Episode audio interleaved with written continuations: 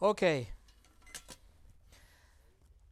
Alors c'est avec une grande joie qu'on ouvre la parole de Dieu dans la première épître de Pierre, chapitre 4.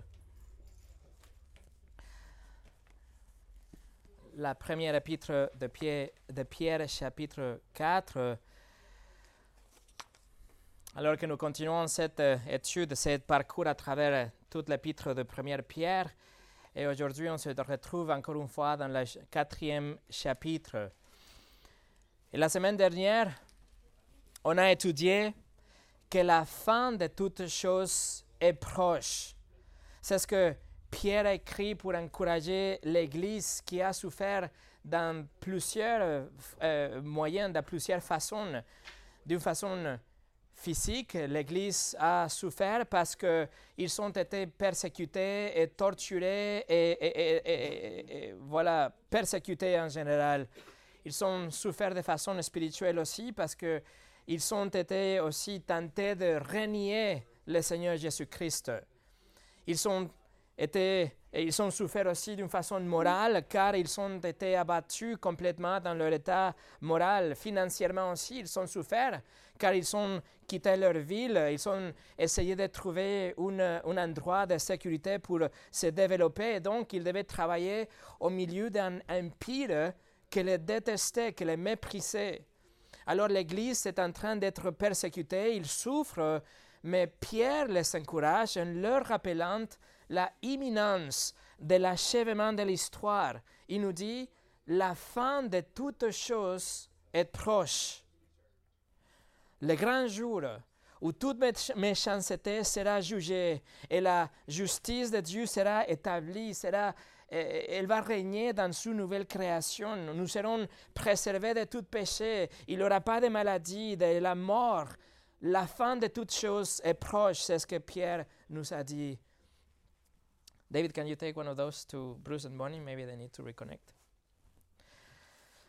Nous avons passé la semaine passée notre temps en train de décortiquer cette phrase. Cette phrase, la fin de toutes choses est proche, parce que si nous comprenons ce que ça veut dire, cette phrase, alors nous serons très encouragés comme l'Église de Pierre, non seulement pour résister la persécution, quelle que soit la forme qu'elle prendra, non seulement pour traverser les épreuves qui se présentent dans notre vie quotidienne, et non seulement, non seulement pour euh, euh, prendre de l'espoir face à l'actualité, la, situation du monde, de la culture qu'on voit autour de nous, mais aussi nous allons préserver dans notre propre vie une vie sainte pour se édifier mutuellement en tant qu'une Église.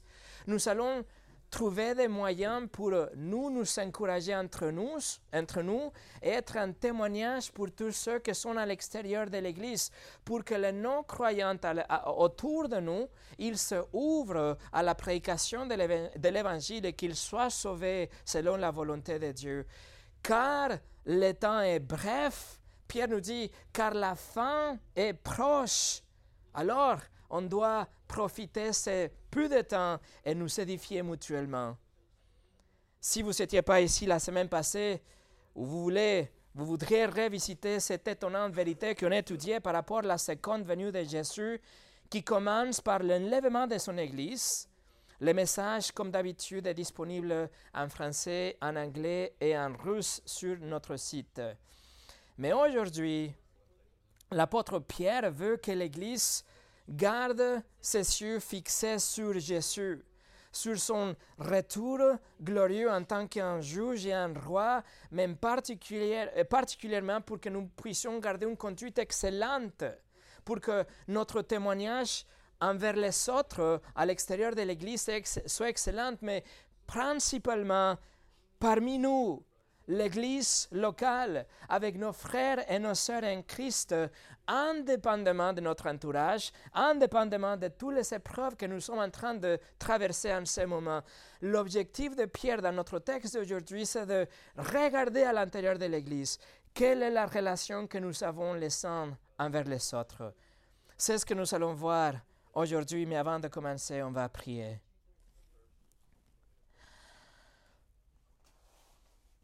Seigneur, nous sommes prêts à entendre ta parole, ce que tu as inspiré Pierre, à travers ton esprit écrit, que tu as préservé pour ton Église, pour que ça soit cohérent et pertinent pour nous 2000 ans plus tard. Seigneur, s'il te plaît, que la prédication de ta parole soit bénie pour que notre cœur soit encouragé à agir de la façon dont on va voir aujourd'hui. Seigneur, que nous ne sortons pas d'ici comme on est arrivé aujourd'hui. Au nom de Jésus. Amen. Et le message d'aujourd'hui s'appelle Poursuivez la sainteté et l'amour. Poursuivez la sainteté et l'amour.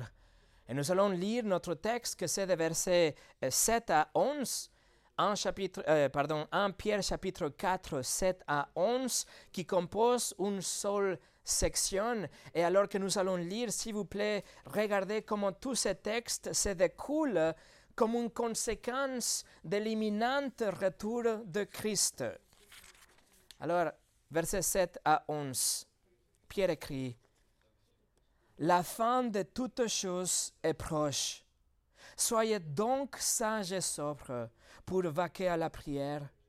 Avant tout, ayez les uns pour les autres un ardent amour, car l'amour couvre une multitude de péchés. Exercez l'hospitalité les uns envers les autres sans murmure.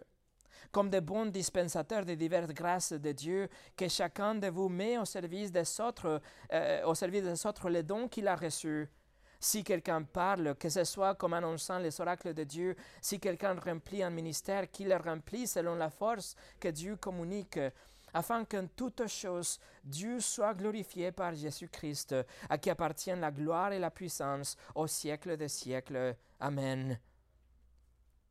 Nous allons étudier aujourd'hui la deuxième partie du verset 7 et le verset 8 sous deux titres. Ce sont deux directive que Pierre nous donne, que nous devons poursuivre parmi nos frères et nos sœurs, parce que le retour de Jésus est imminent. Ça peut être dans 12 heures, dans 12, dans 12 jours, dans 12 semaines, comme on a étudié la dernière fois. Alors, Pierre nous donne deux directives. Il nous dit poursuivre la sainteté et numéro 2, poursuivre l'amour. C'est les deux points qu'on va voir aujourd'hui. La première chose, poursuivre la sainteté, et regardez encore une fois le verset 7. La fin de toutes choses est proche. Soyez donc sages et sobres pour vaquer à la prière. Pierre dit, puisque la fin de toutes choses est proche, donc, en conséquence, il utilise une particule qui nous donne le résultat de ce qui précède en conséquence de tout ce qu'on a étudié la semaine passée par rapport au retour de Christ, Pierre prescrit deux disciplines avec un euh, objectif spécifique. Il nous dit, soyez sages. Et numéro deux, soyez sobres. Numéro trois, pour l'objectif de la prière. Alors la première chose, tout d'abord il dit, soyez sages. Le verbe, le temps de ce verbe nous souligne le, caractère urgent et décisif de ce devoir pour les chrétiens. C'est quelque chose qu'on doit faire urgentement, avec urgence. La Bible de Genève le traduit comme soyez sages, ou la Bible de euh, Neuchâtel comme soyez modérés. Mais le mot, en vérité, ça veut dire, euh, c'est un mot en grec composé par deux mots. C'est le mot sauver. Et le deuxième mot, c'est l'esprit ou la, la pensée, l'intelligence. Alors, ce que Pierre écrit dans un seul mot signifie sauver vos pensées ou garder votre intelligence, protéger vos pensées. Il veut que nous soyons, que nous mettions à l'abri nos pensées, qu'on va garder notre intelligence protégée. Qu'est-ce que ça veut dire? Dans le Nouveau Testament, ce même mot est utilisé six fois et toujours exprime un esprit droit, l'intelligence ou les pensées d'une personne qui est calme, qui est euh, contrôlée, sensée, quelqu'un de sobre. Par exemple, Dans Marc chapitre 5, euh, Jésus vient de libérer l'homme qui était possédé par une multitude de démons, par légion. Personne ne pouvait euh, contrôler cet homme. Il était vraiment agressif. Il avait une, une euh, force surnaturelle. Il était complètement hors de contrôle. Jour et nuit, il criait. Il s'est blessé lui-même avec des pierres, la Bible nous dit. Et dans un instant, Jésus le libère. Et la Bible affirme dans Marc chapitre 5, verset 15, c'est écrit, les gens vinrent auprès de Jésus ils virent le démoniaque, celui qui avait eu la légion, assis, vêtu et dans son bon sens. Le même mot, le mot, le, bon sens. Ça veut dire que maintenant, l'homme est calme, il peut penser, il arrive à réfléchir, il arrive à se contrôler lui-même son esprit, son intelligence est libéré de tous les démons. Il est désormais capable de se contrôler. L'objectif est aussi utilisé pour décrire quelqu'un qui est calme, qui est raisonnable, quelqu'un qui est prudent, celui qui garde ses idées claires, qui est maître de soi-même, qui est équilibré dans ses réactions, qui voit les choses dans leur juste proportion, quelqu'un qui pense, qui réfléchit bien.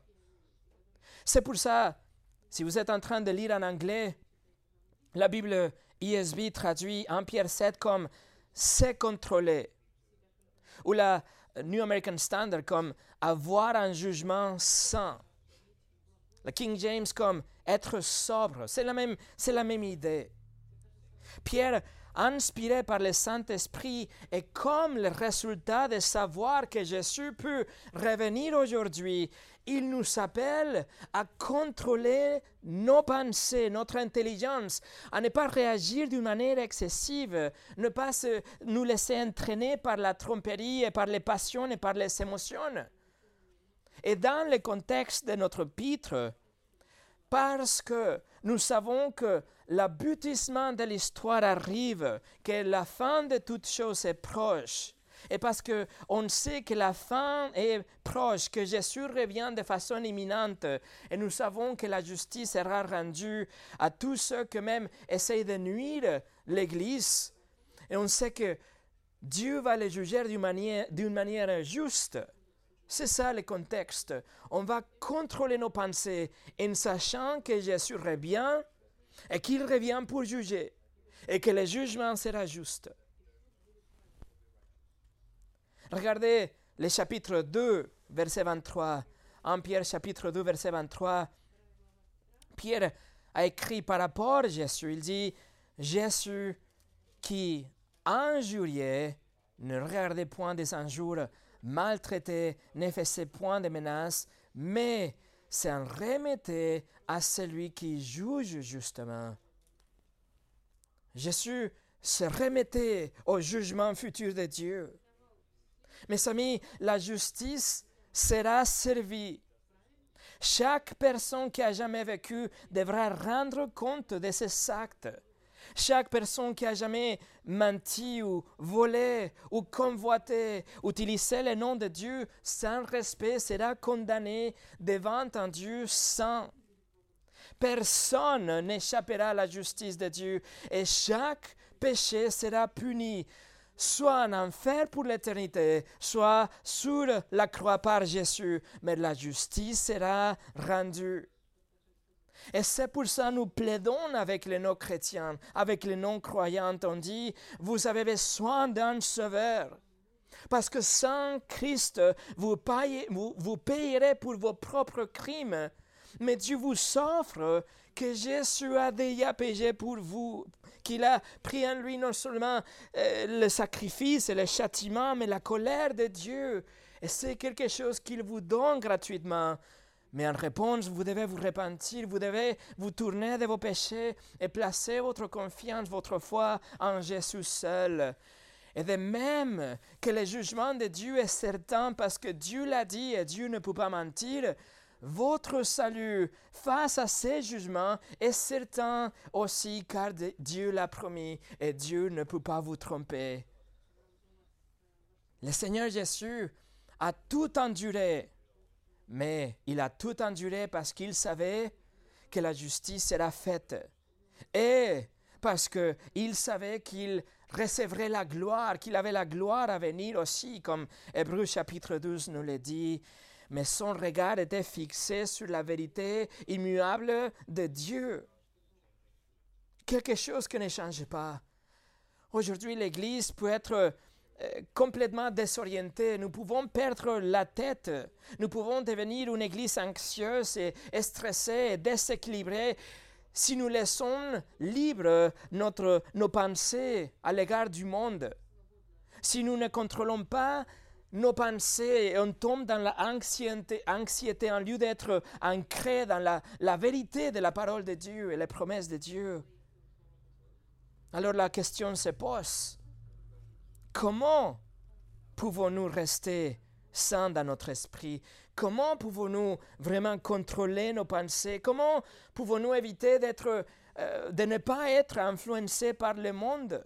Comment pouvons-nous ne pas être influencés euh, comme les démoniaques ou contrôlés dans nos pensées?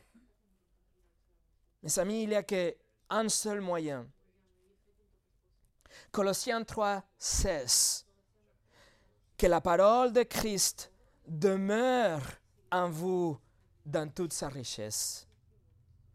Si nous sommes remplis de pensées à propos de Christ, si vous méditez dans les vérités bibliques telles que votre salut, votre identité en Christ, l'imminent retour du Seigneur Jésus, le fait d'atteindre le perdu avec l'Évangile, les attributs de Dieu, le jugement à venir, la nouvelle création, etc. Si nous sommes remplis avec la doctrine biblique, avec les pensées de Christ, alors, peu importe ce que le monde nous lance, vos pensées seront tout à fait contrôlées, votre intelligence sera saine. Vous garderez votre calme, vous allez maîtriser votre pensée parce que vous connaissez la parole de Dieu. Tournez avec moi juste pour un moment dans le livre de Josué chapitre 1. Josué chapitre 1. Juste pour un moment. Josué chapitre 1. Moïse vient de mourir. Et c'est maintenant à Josué de prendre le leadership du peuple d'Israël, de le conduire dans la terre promise. Il aura beaucoup d'ennemis. Il aura beaucoup de morts. Il aura de sueur et de larmes.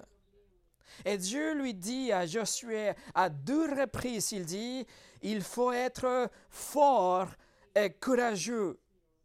Mais après la douzième fois qu'il dit ça, il lui donne une claire instruction, une, une directive vitale absolument, essentielle absolument. La toute première chose que Dieu lui dit, lorsqu'il part à la conquête de, à la conquête de Canaan et Josué chapitre 1 verset 8. Dieu dit que ce livre de la loi ne s'éloigne point de ta bouche. Médite-le jour et nuit pour agir fidèlement selon tout ce qui est écrit. Car c'est alors que tu auras du succès dans tes entreprises, c'est alors que tu réussiras. Et tout de suite après ça, Dieu lui dit une troisième fois qu'il faut être fort et courageux. Mais il avait soin de la parole de Dieu, il avait soin de la méditation de la parole, il avait besoin d'être obéissant à la parole afin d'affronter avec succès la position féroce qui viendra. C'est seulement à travers la parole de Dieu que votre esprit sera contrôlés et protégés, et vos pensées seront guidées et retenues et filtrées. Et vos émotions et vos réactions seront aussi sous contrôle, soumises à la vérité de la parole de Dieu qui demeure dans votre intelligence. Mes amis, vous devez amener toute pensée, toute pensée captive à la parole de Dieu. C'est n'est que à ce moment-là que nous pourrons déterminer ce qui est vraiment prioritaire dans notre vie, ce qui est vraiment euh, secondaire dans notre vie, nous serons capables de, de prendre de bonnes décisions, d'avoir la, la bonne perspective des choses. Nous ne serons pas indifférents aux choses qui vraiment comptent dans le royaume de Dieu. Nous commencerons à pratiquer des disciplines que nous avions négligées auparavant. Et si on fait ça, mes amis, voilà l'autoroute vers la sainteté. Il n'y a pas un autre chemin. Voilà le chemin vers la sainteté, mais tout commence avec votre intelligence, vos pensées contrôlées et votre soumission à la parole de Dieu. C'est ce que Pierre nous encourage à faire ici, surtout dans le moment de la souffrance et la persécution. Alors on revient à 1 Pierre chapitre 4. Afin de poursuivre la sainteté, non seulement on doit garder notre intelligence, non seulement on doit nous soumettre et soumettre nos pensées à la parole de Dieu, mais aussi le verset 7 nous le dit, la douzième partie. La fin de toutes choses est proche. Soyez donc sages et sobres. Sobres. Doucement être sobre. Et la signification de ces mots en grec est très similaire au celui du mot précédent. Il s'agit tout simplement d'être maître de soi, en faisant allusion à la discipline des athlètes.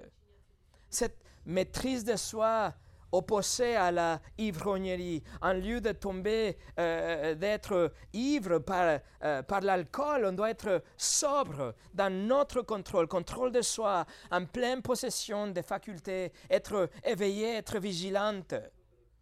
Et cela a du sens dans le contexte eschatologique de la semaine passée, du verset 7 en fait. Pierre nous appelle à nous libérer de toute ivresse mentale et toute ivresse spirituelle qui nous plongerait dans un état de panique ou dans un état d'être passif et être endormi. Mais il dit, soyez sobre, soyez éveillés, réveillez-vous, ayez la discipline de l'athlète, quelqu'un que ne lâche pas. Soyez vigilante. En parlant de la, deuxième venue de Christ, le Seigneur Jésus il a évoqué la même idée à plusieurs reprises. Par exemple, dans Matthieu chapitre 24 qui traite de la fin des temps, Jésus finit avec ça. Matthieu 24, versets 42 au 44. Il dit, Veillez, puisque vous ne savez pas quel jour votre Seigneur viendra. Sachez-le bien, si le maître de la maison savait à quel veille de la nuit, le voleur doit venir, il veillerait et ne laisserait pas percer sa maison. C'est pourquoi vous aussi, tenez-vous prêts, car le Fils de l'homme viendra à l'heure où vous n'y penserez pas. Et vous voyez le parallèle entre ce que Jésus dit et ce que Pierre est en train de dire? Soyez éveillés, soyez sobres, soyez vigilants, soyez prêts Jésus a décrit le serviteur fidèle dans Luc chapitre 12 comme quelqu'un qui était habillé, il était, il était prêt pour le service. le, le, serviteur fidèle, il s'occupe de, de, de, toutes les affaires du maître. Ils, ils s'attendent le Seigneur, mais ils sont en train de faire des choses pour le Seigneur, pour son retour. Alors comment nous pouvons être sobres? Comment est-ce que nous pouvons être réveillés et vigilants aujourd'hui? Justement comme ça, en faisant de la volonté de notre Maître, en s'occupant des affaires de notre roi. On doit être actif au service en sachant que le temps est court. L'aboutissement de l'histoire est proche, Pierre écrit. Et troisièmement, quel est l'objectif de cette douce attitude, de cette douce attitude alors qu'ils sont combinés? Nous sommes saints dans notre pensée, nous sommes vigilants, nous sommes attentifs au retour du Seigneur. Quel est l'objectif? La fin de verset 7 nous le dit. Pour vaquer à la prière. Pour la prière.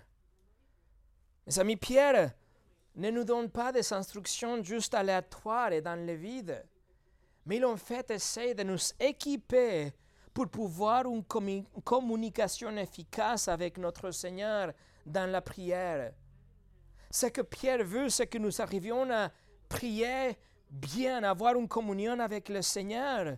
Et c'est intéressant de constater que dans son épître destiné à une église qui est persécutée, la prière est à peine mentionnée. Il n'y a pas d'enseignement ici par rapport à la prière, sauf ça. Dans le chapitre 3, verset 7, Pierre a dit tout simplement que le mari doit honorer leurs femmes pour que leur prière ne soit pas obstruée. Et après, il a fait référence à la prière dans le, euh, dans le chapitre 3, verset 12, en citant le psaume 34. Mais c'est tout. C'est ici l'instruction, la seule instruction pour la prière dans cet épître. Le, souci pour Pierre, c'est que la prière ne soit pas un, effort aveugle ou, ou un extase maniaque ou une prière religieuse, l'habitude de prière ou la pilule pour dormir ou la compte régressive pour manger, mais que la prière soit une communication sobre, réfléchie, maîtrisée avec le Seigneur. Vous voyez, un esprit égocentrique, un esprit qui est pollué par les convoitises du monde, un esprit qui est euh, euh, ébloui par les choses matérielles, un esprit qui est victime de l'apitoyement de soi, ou un esprit égaré par les passions et les émotions, un esprit tourné vers l'intérieur, un esprit distrait par le monde et les écrans de fumée de cette culture. C'est un esprit que ne recherchera pas la sanctification, il, il s'agirait d'un témoin inefficace. Ça serait une personne qui n'a pas une communion pleine avec le Seigneur, avec un Dieu saint. Mais toute l'épître de Pierre est destinée à encourager les chrétiens sur la terre. Et c'est grâce à notre relation avec le Père que nous pouvons voir la gloire de Christ, que nous pouvons nous identifier avec lui et nous pouvons tourner notre regard vers le paradis et nous attendons son retour aussi. C'est la prière que Pierre prescrit ici.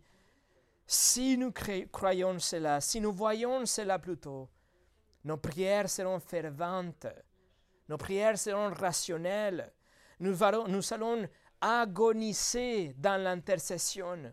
Nous allons crier dans l'amour pour les perdus autour de nous.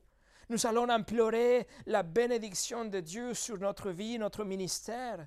Nous allons nous réjouir dans la communion fraternelle et la communion avec notre Père à travers la prière. Nous allons nous reposer dans la foi, nous allons lutter même dans la prière. Et nous allons trouver la joie, en même temps le déchirement dans la prière, et nous ferons passer les intérêts du Seigneur devant le nôtre. Mais ça, c'est la vraie prière. Vous pouvez faire expérience d'une prière réelle et fervente comme ça, qui sort, qui découle inévitablement d'une relation avec un Dieu saint et produit la sainteté en même temps. Mes amis, avoir un esprit, un esprit réfléchi et contrôlé, être vigilante, être dans l'attente du retour de Christ révolutionnera votre vie de prière. Et en fait, le mot pour prière ici dans le verset 7, dans le grec, c'est pluriel. On ne le voit pas dans notre langue, mais c'est pluriel. C'est référent à un modèle de vie, c'est le style de vie. C'est une vie de prière régulière, systématique, habituelle. Il s'agit de quelque chose qu'on va faire non seulement dans une prière formelle, mais on va avoir une communion avec Dieu à travers notre journée d'une façon quotidienne. C'est avoir une vie qui est liée avec Dieu, une vie qui tire la vie de lui-même aussi. Priez, mes amis. Prenez du temps avec le Seigneur. Vous vous souvenez, Pierre s'est endormi alors que Jésus lui demandait de veiller et prier à Gethsemane. Jésus a prié avec ferveur parce que son moment arrivait. Il priait réellement parce que sa volonté était aussi euh, euh, d'accord avec la volonté du Père. Et il était vraiment dans cet état de conformité avec la volonté de Dieu. Il était attentif, il était vigilant, il était prêt. Les yeux de Jésus étaient fixés sur la gloire à venir. Il priait. Et en même temps, Pierre n'a pas contrôlé ses pensées, il n'a pas veillé. Pierre s'est endormi, non seulement une fois, mais deux fois, pendant que son maître suait du sang quelques moments avant le plus grand événement dans l'histoire. Mais Pierre a pris la leçon. Et Pierre, maintenant, il nous appelle à réussir dans ce qu'il a échoué. Que votre intelligence, que vos pensées soient maîtrisées par la parole de Dieu, la volonté de Dieu, qu'on arrive à être vigilante et attentive et préparée, car Jésus revient. Et si on sait ça, nous allons prier en conséquence. Charles Spurgeon a dit, la prière c'est la lave brûlante de l'âme qui a une fournaise à l'intérieur, un véritable volcan de chagrin et de douleur. C'est cette lave brûlante de la prière qui trouve son chemin vers Dieu. Aucune prière n'atteint jamais le cœur de Dieu si elle ne vient pas de notre cœur. Et voilà, à travers la prière, à travers nos pensées, la poursuite de la sainteté. Et numéro 2, poursuivre l'amour. Et regardons le verset 8. En Pierre 4, verset 8, il écrit Avant tout, ayez les uns pour les autres un ardent amour, car l'amour couvre une multitude de péchés. Après d'avoir donné des directions de façon verticale à la poursuite de notre sainteté, Pierre maintenant, il nous donne des directions horizontales qui découlent également de notre eschatologie, de notre savoir, de notre connaissance du retour imminent de Christ. Et il parle maintenant de nos relations mutuelles au sein de notre Église. Et dans le, dans, dans, le verset prochain, la semaine prochaine et quelques versets après, on va voir que Pierre va nous dire de nous aimer d'être hospitalier, de nous servir les uns les autres, etc. Mais il écrit ici, le verset 8 commence par par-dessous tout, ou avant tout, il a écrit c'est l'amour. La chose la plus importante que Pierre va nous dire ici, c'est l'amour. Et en fait, le verbe ici, c'est un participe qui modifie tout le verbe du verset 7 ce qui signifie que c'est une conséquence directe de tout ce qu'on a vu dans le verset 7. Si vous poursuivez la sainteté, si vous avez pris soin de la verticale, à travers la prière avec un esprit disponible, équilibré, des pensées en, en, cohérence avec la parole de Dieu, alors vous gardez un amour envers les autres de façon verticale. C'est la, c'est la priorité l'horizontal, pardon, le vertical, mais après, la priorité de, de, horizontal, c'est l'amour. Après, il viendra l'hospitalité des autres, mais tout d'abord, l'amour.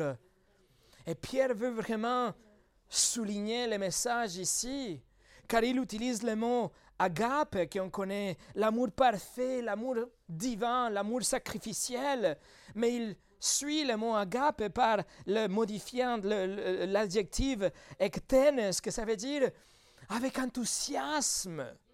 C'est un amour persévérant, c'est ardeur, c'est fervente. C'est un amour réel, si vous voulez. C'est le feu de l'amour. Et le mot est utilisé aussi pour un athlète qui court à toute allure et ses muscles sont en train de se étirer au point de se déchirer même, à la limite, les muscles de cet athlète. En dehors de la Bible, cette, ce mot est utilisé pour les, pour les chevaux qui entraînent leurs muscles et qui sont utilisés au maximum de leur capacité quand ils courent. Il s'agit, mes amis, d'un effort intense pour aimer, d'un effort soutenu pour aimer les uns les autres, un effort vigoureux dans l'amour. C'est un, un amour qui va amener la personne à la limite de sa capacité pour aimer quelqu'un. C'est le genre d'amour que par-dessus de tout, Pierre nous charge d'avoir les uns pour les autres. Alors comment c'est possible? Comment est-ce que je peux aimer, aimer mes frères et mes sœurs comme ça? Comment est-ce que je peux étirer les muscles de mon amour au maximum de leur capacité? Pierre en a parlé déjà dans le premier chapitre, on l'a étudié, ça fait longtemps. En Pierre, chapitre 1, verset 22-23, Pierre écrit Ayant purifié vos âmes en obéissant à la vérité pour, amour, pour avoir un amour fraternel sincère, aimez-vous ardemment les uns les autres de tout votre cœur, puisque vous avez été régénérés. La raison pour laquelle nous pouvons nous aimer ainsi, c'est parce qu'on a été régénérés. Nous avons la capacité de nous aimer ainsi car nous sommes régénérés. Dieu nous a donné la capacité pour nous aimer comme ça avec notre nouvelle naissance. Le Saint-Esprit vous a rempli avec ce type d'amour, avec un amour avec ferveur, pour que vous puissiez aimer d'abord les chrétiens dans cette pièce. L'apôtre Jean aussi, il écrit par rapport, à ça, il a dit qu'un tel amour est une conséquence naturelle de notre relation avec Dieu à travers notre nouvelle naissance.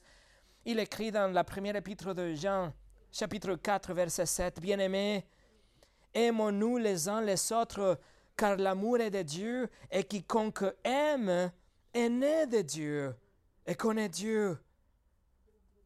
Et en fait, ce que Jean fait quand il écrit ça, il a tout simplement paraphrasé, paraphrasé ce que Jésus avait déjà dit. Jean 13, 35. À ceci, tous connaîtront que vous êtes mes disciples si vous savez de l'amour les uns pour les autres. Notre amour, mes amis, l'amour qu'on doit trouver dans cette pièce est un amour surnaturel. Il ne s'agit pas de l'amour du monde, d'un amour mondain, de l'amour qu'on trouve dans les, dans les chansons et dans les films. Ce n'est pas un type d'amour qui cherche son propre bien. Non, c'est tout le contraire. Écoutez, nous aimons ceux qui ne sont pas aimables. Nous aimons les inconvénientes. Nous aimons les préjudiciables. Nous sommes ceux qui prendre et qui donnent jamais. Nous sommes ceux qui nous font de mal. Nous sommes ceux qui nous ont déçus. Nous sommes ceux qui ont donné mal de tête. Nous sommes ceux qui ne nous aiment pas autant que nous les aimons. Nous sommes même ceux qui ne nous aiment pas en retour. C'est un type d'amour surnaturel, vous voyez. Et c'est seulement ainsi, ainsi que nous pouvons étirer les muscles de notre amour jusqu'à la limite de notre capacité. C'est comme ça qu'on arrive à aimer les autres avec ferveur. Jésus l'a dit, si on aime ce qu'il nous aime, alors on aime comme le monde. Mais nous aimons les autres. Nous aimons ceux que nous sommes déçus, etc. Le monde ne cherche pas à aimer comme ça. Mais pour les chrétiens, ce type d'amour est commandé, est possible et attendu, non seulement attendu, attendu mais, mais il est avant tout, Pierre écrit, avant tout le reste. Écoutez, pourquoi on doit aimer les autres comme ça. Pourquoi Pierre nous, écrit qu'on doit aimer de cette façon?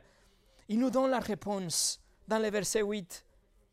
Avant tout, ayez les uns pour les autres un ardent amour, car l'amour couvre une multitude de péchés. C'est pour ça qu'on doit aimer comme ça. Ce type d'amour couvre, et le grec utilisé ici, c'est enterrer ou cacher complètement, non seulement dissimuler, mais garder un secret, se débarrasser. Ce type d'amour couvre comme ça une multitude de péchés. Qu'est-ce que ça veut dire? Que si j'aime avec ferveur mes frères et mes sœurs dans cette pièce, alors je serai capable et prêt à enterrer non pas seulement un péché contre moi, mais une multitude de péchés contre moi. Et le mot pour multitude, c'est pléthos, d'où on tire le mot pléthore, que ça veut dire une surabondance, un excès de péchés contre moi. C'est ce que Jésus a dit à Pierre dans Matthieu chapitre 18. Alors Pierre s'approcha de lui et dit, Seigneur, combien de fois pardonnerai-je à mon frère lorsqu'il péchera contre moi? Sera ça jusqu'à sept fois Jésus lui dit, je ne te dis pas jusqu'à sept fois, mais jusqu'à soixante-dix fois sept fois. Et Pierre pensait qu'il était généreux quand il a proposé de pardonner cette fois, car le Talmud disait qu'on pouvait pardonner que trois fois maximum. Mais Jésus vient ici et dit que notre pardon est absolument sans limite. Pas comme le, le, le servant méchant impitoyable dans Matthieu chapitre 18, mais illimité. Et d'ailleurs, on étudiait toute une série par rapport au pardon ici, à partir de Matthieu 18 et tout l'épître de Philémon, si vous êtes intéressé, ces messages sont disponibles en français et en russe sur notre site. Mes amis, il faut comprendre, on le sait, on le sait, on, va continuer à pécher les uns contre les autres. D'une façon involontaire, la plupart des temps, mais malheureusement, il y aura parfois des autres occasions qu'on va pécher d'une façon volontaire envers les autres. Mais pour que l'Église puisse progresser, pour que l'unité se maintienne, nous devons nous aimer avec ferveur les uns les autres. Nous devons étirer ces muscles de l'amour au maximum et à l'extrême afin de couvrir, de pardonner tous ces péchés, afin de nous oublier de tous ces péchés et nous pardonner mutuellement une pléthore de foi, une multitude, une exagération de foi. Pierre ici emprunte du livre des Proverbes, Proverbes chapitre 10, verset 12. La haine excite des querelles, mais l'amour couvre toutes les fautes. C'est comme ça que Dieu nous a pardonné, n'est-ce pas? Dieu nous a aimé tellement qu'il nous a pardonné en Christ, Jean 3,16. Dieu nous a aimé tellement que lorsque, alors que nous étions des pécheurs, Christ est mort pour nous, Romains 5,8. Dieu nous aime tellement qu'il nous a rendus vivants en Christ, Ephésiens 2,4. Dieu nous a aimé tellement qu'il nous appelle ses enfants, en Jean 3, 1. Dieu nous aime tellement que rien nous séparera de son amour, Romains 8, 35. Mes amis, ça c'est le genre d'amour qu'on doit avoir les uns envers les autres, un amour qui va couvrir une multitude de péchés. Une multitude de péchés. Wayne Grudem a dit Là où l'amour abonde dans une communauté de chrétiens, Beaucoup de petites offenses et même quelques grandes sont facilement négligées et oubliées. Mais là où l'amour fait défaut, chaque parole est considérée avec suspicion, chaque action est susceptible d'être mal comprise et les conflits se multiplient pour les plus grands plaisirs pervers de Satan. Et pour finir, en tant que chrétiens, parfois, il semble que nous sommes vraiment prêts à pointer les doigts sur quelqu'un d'autre, sur le péché de, de l'autre, et nous voulons nous assurer que l'autre personne connaisse la faute, en lieu de couvrir le péché, en lieu de faire disparaître le péché au nom de l'amour et la poursuite de l'unité à l'intérieur de l'Église. L'amour cachera le péché, mes amis. L'amour fera grâce. L'amour restera silencieux la plupart du temps. L'amour masque les offenses. N'est-ce pas comme ça le type d'amour que Dieu a pour nous? C'est pas ça le type d'amour que Paul a décrit dans 5 Corinthiens chapitre 13? Écoutez, il écrit l'amour est patient, il est plein de bonté, L'amour n'est point envieux, l'amour ne se vante point, il ne s'enfle point d'orgueil, il ne fait rien de malhonnête, il ne cherche point son intérêt, il ne s'irrite point, il ne soupçonne pas point le mal, il ne se réjouit point de l'injustice, mais il se réjouit de la vérité. Il excuse tout, il croit tout, il espère tout, il supporte tout. Si notre amour est comme ça, si notre amour est épais, alors une offense contre nous paraîtra mince. Mais si notre amour les uns pour les autres est mince, alors une petite offense paraîtra insurmontable. La fin de toute chose est proche. La fin de toute chose est plus près que jamais. Et en fait, ceci, c'est un grand facteur et une motivation pour que nous puissions poursuivre l'amour comme ça. Et faire nos, nos, muscles s'étirer au maximum pour couvrir une multitude de péchés de nos frères et de nos sœurs. Si nous ne voyons pas la imminence du retour de Christ, alors nous serons capricieux et nous allons nous permettre de garder des rancunes de devenir amers et négliger la réconciliation avec nos frères. Et alors, nous n'allons pas poursuivre la sainteté et l'unité qui vient de l'amour parce que nous sommes en train de regarder à l'intérieur de nous en lieu de, en lieu de regarder la justice de Dieu à venir. Et on devient égocentrique et nous ne voyons pas la réalité et la profondeur de la, de la situation. Alors comment une congrégation peut survivre au milieu de la persécution si ses membres doivent éteindre des incendies à l'intérieur de l'Église? Impossible. En lieu de passer notre temps en train de couper le feu à l'intérieur, on doit aller attendre le perdu à l'extérieur. Comment une congrégation peut être attrayante pour les non-croyants si les membres de l'Église se mordent les uns les autres? Comment une congrégation peut être efficace à l'Évangile si les membres de l'Église ne se aiment et pardonnent comme l'Évangile nous a aimés et nous a pardonnés? Alors avant tout, poursuivons l'amour. Puisque la fin est proche, nous poursuivons la sainteté, nous poursuivons l'amour et nous, nous gardons un témoignage pour que tous ceux que nous détestent aujourd'hui ne se détournent pas de nous, mais qu'ils voient la grâce de Dieu, ce que Dieu a fait dans notre vie et notre cœur.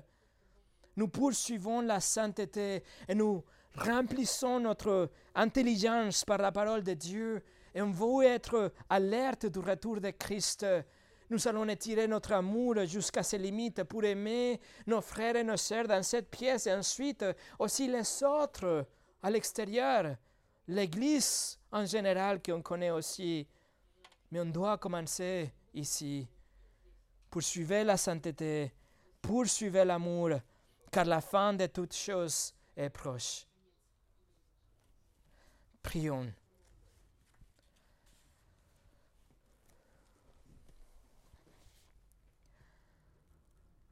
Seigneur, le standard que tu nous donnes, c'est tellement haut que ça fait peur. Ça peut être décourageant même de penser qu'on doit s'aimer comme ça, de la même façon comme Christ nous a aimés. Mais Seigneur, si tu l'as commandé, c'est parce que tu nous donnes la capacité de le faire. Et à travers ton esprit, à travers le miracle de notre nouvelle naissance, Seigneur, nous te prions qu'on puisse nous aimer comme ça les uns les autres qu'on arrive à couvrir une multitude de péchés, qu'on arrive à garder notre, nos, pensées, notre intelligence sous contrôle pour pouvoir nous occuper des affaires de notre Maître quand on sait que son retour est imminent. Seigneur, nous prions pour l'Église, pour l'Église réunie dans cette euh, pièce, mais aussi pour l'Église en général qu'on connaît bien, et l'Église persécutée, tous ceux qui se cachent aussi, qui font partie de notre famille. Seigneur, que tous ensemble, on arrive à être de bons témoins qu'on travaille ensemble pour ton royaume, qu'on ne se distrait pas par les, choses de ce monde ou de notre propre petit boule, notre cercle, mais qu'on sort, qu'on vit, qu'on pratique la vie chrétienne dont tu nous as appelés à pratiquer. Et nous te remercions pour ta parole, Seigneur, car c'est le seul moyen qu'on peut te connaître et on peut être dirigé dans cette vie. Au nom de Jésus. Amen.